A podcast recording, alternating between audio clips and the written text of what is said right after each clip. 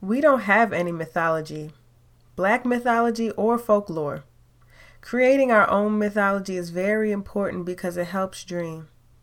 You help people dream. Michael B. Jordan.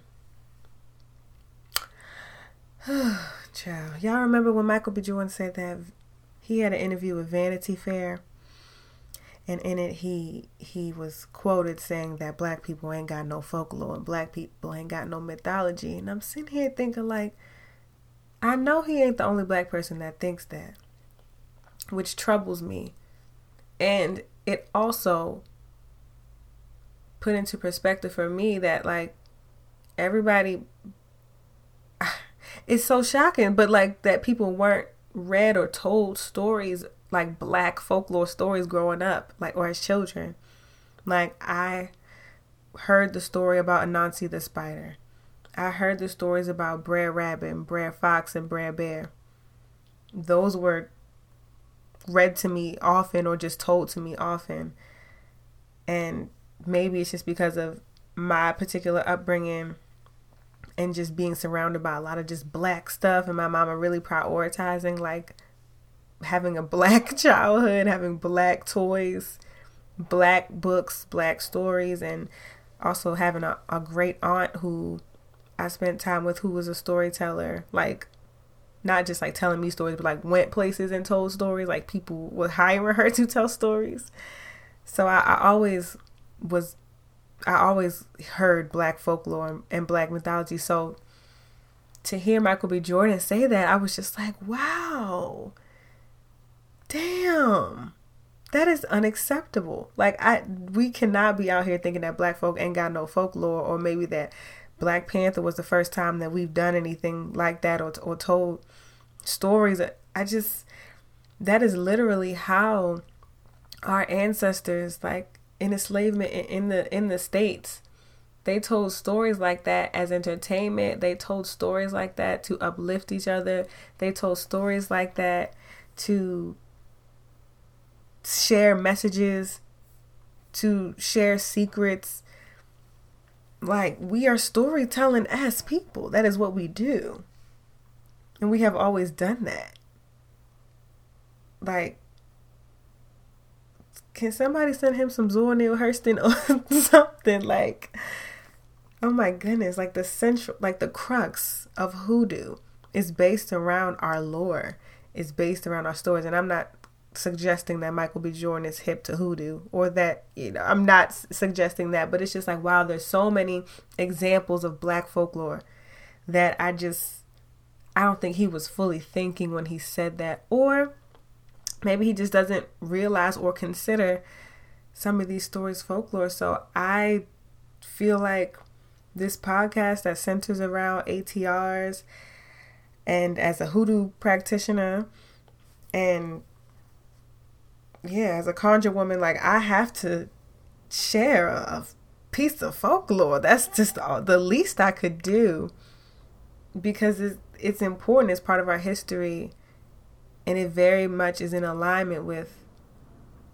you know the work that I'm trying to do and prioritize and that's the stories of, of our people of black people the stories that we told and I mean I'm just even thinking about like I'm gonna have a hoodoo episode so I don't want to go too deep into it but I'm just like wow there's just so so much we have to learn and unlearn and relearn so, my contribution to that is to share a story with y'all today. I'm to share a story called Brer Bear's House. And it's a cute little story. It's a originated in Georgia. Um, these stories were often told by enslaved folk. Um, they've been popularized often by white folk because they would hear the stories from the black folk and they would go and write them down and put them in the paper. And so a lot of times when you're looking up folk folk tales online, they're black folk tales and once you read the stories about the the uh, the writers, quote unquote, they grew up, you know, on their daddy plantation and they went to listen to the enslaved folks tell stories and they would go write them down and then they became popularized for them. And yeah that's kind of the way the cycle goes but so anyway i'm going to read brer bear's house and i hope you all enjoy call your kids over maybe you just laying in the bed you're on your way to bed you want a little story a little nighttime story. I think we still deserve those even as adults. So I hope you all enjoy and yeah. Well, now, out of all the animals that live in the woods, Brer Bear had the biggest house. The house was warm and cozy on the inside, but it was also very crowded on account of Brer Bear having him a plump wife and two plump youngins named Simon and Susanna. The Bear family did almost everything together. They'd eat together, and they'd wash together, and they'd catch fish together, and they'd play games together. They were real close. And at night, they'd all crowd together into their house and crawl into their giant bed to get some sleep. But they were all so plump that they could barely fit on the big bed, and there was hardly room around the bed to walk without hitting the walls.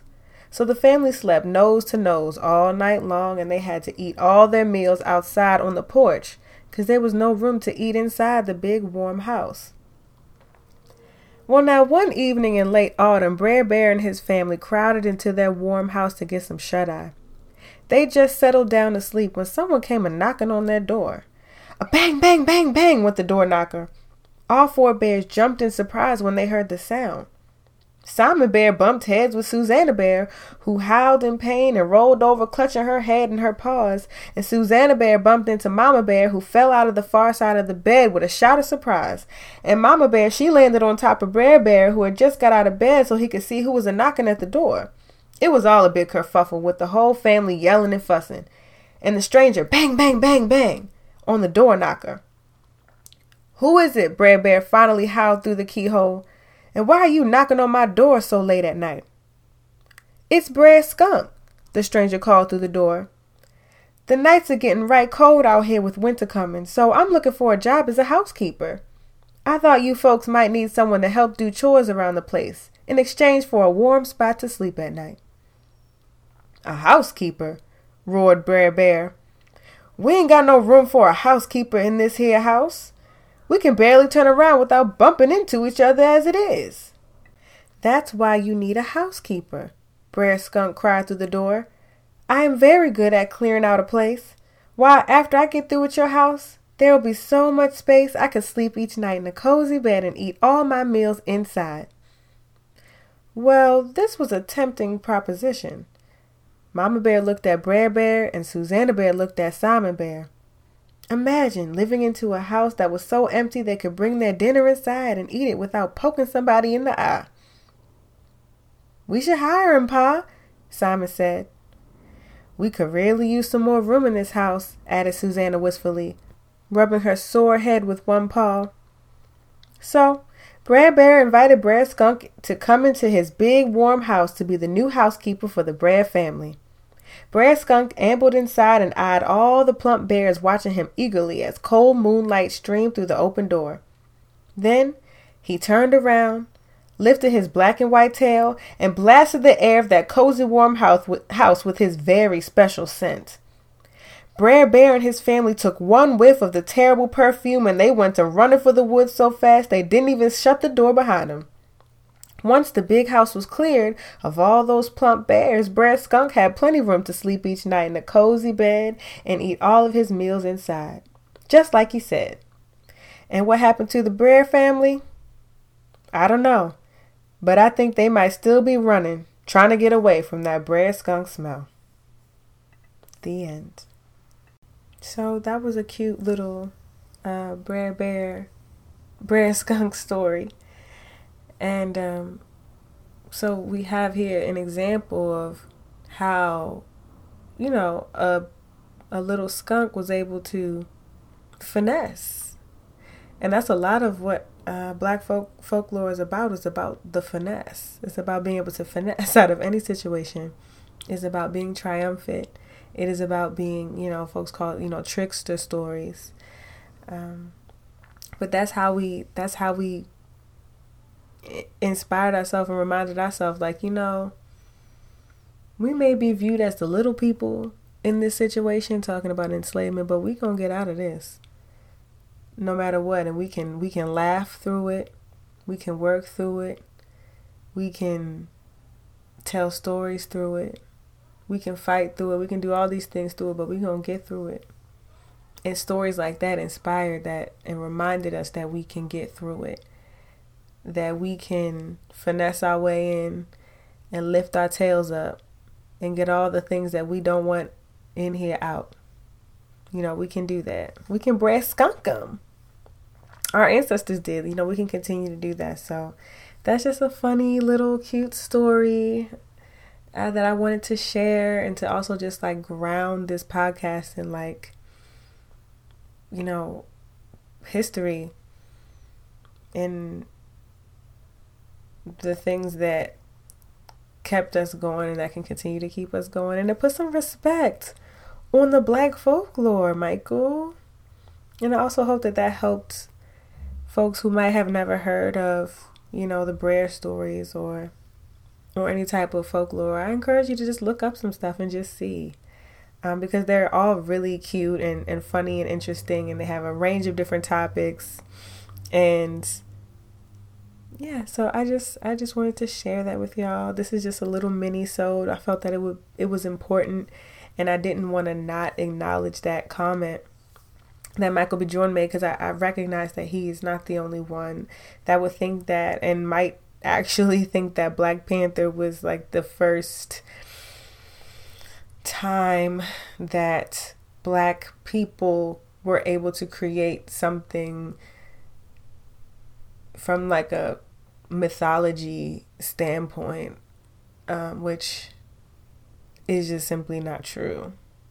And I do think that black folk need to continue to make folklore, to continue to make mythology and tell stories and share those stories with each other and stories that remind us of how strong we are, how powerful we are, and how triumphant we are and will be and can be.